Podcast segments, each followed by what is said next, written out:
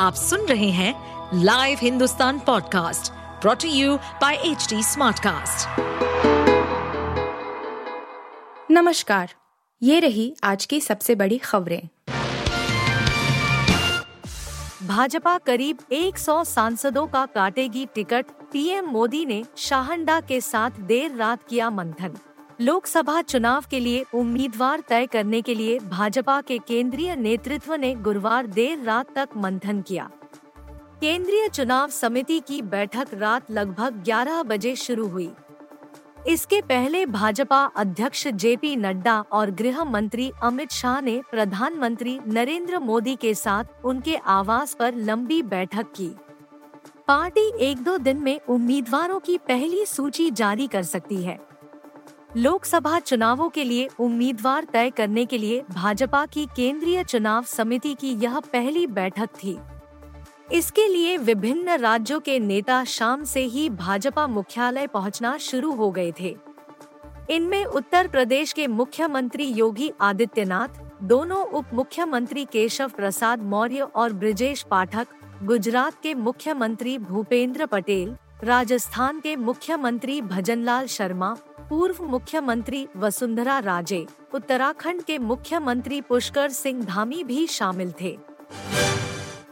बजरंग पुनिया समेत कई पहलवानों ने किया डब्ल्यू के नेशनल ट्रायल का बहिष्कार। एशियाई चैंपियनशिप और ओलंपिक क्वालिफायर के लिए चयन ट्रायल में भाग लेने के भारतीय कुश्ती महासंघ के निमंत्रण को अस्वीकार करते हुए, टोक्यो ओलंपिक के कांस्य पदक विजेता बजरंग पुनिया ने ट्रायल पर रोक लगाने की मांग करते हुए दिल्ली उच्च न्यायालय में एक संयुक्त याचिका दायर की है।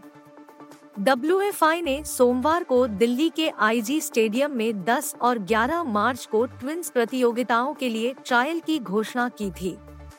जबकि एशियाई चैंपियनशिप 11 से 16 अप्रैल तक आयोजित की जाएगी। ओलंपिक क्वालिफायर 19 से 21 अप्रैल तक निर्धारित है।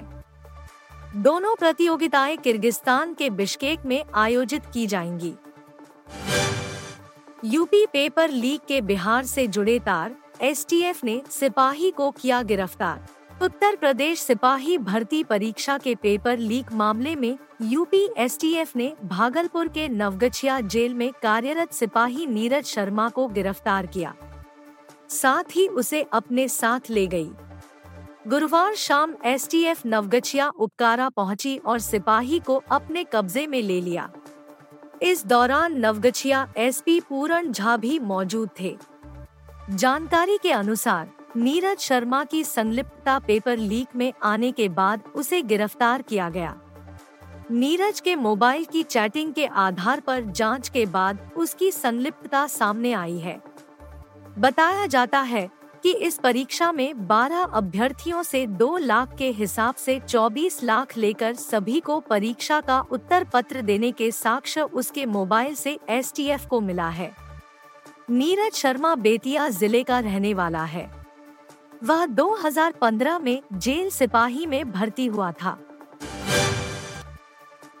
आप आतंकी नहीं जो किसानों पर चला रहे गोलियाँ, शुभकरण मौत मामले में हाई कोर्ट की सरकार को लताड़।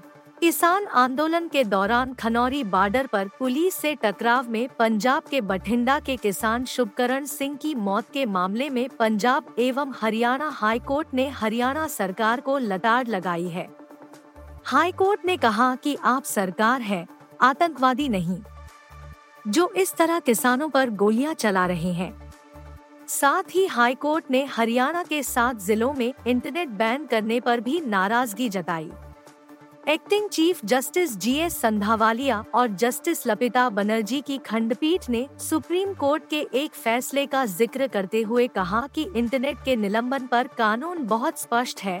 और दोनों राज्यों को आवश्यक आदेश रिकॉर्ड पर रखने का निर्देश दिया।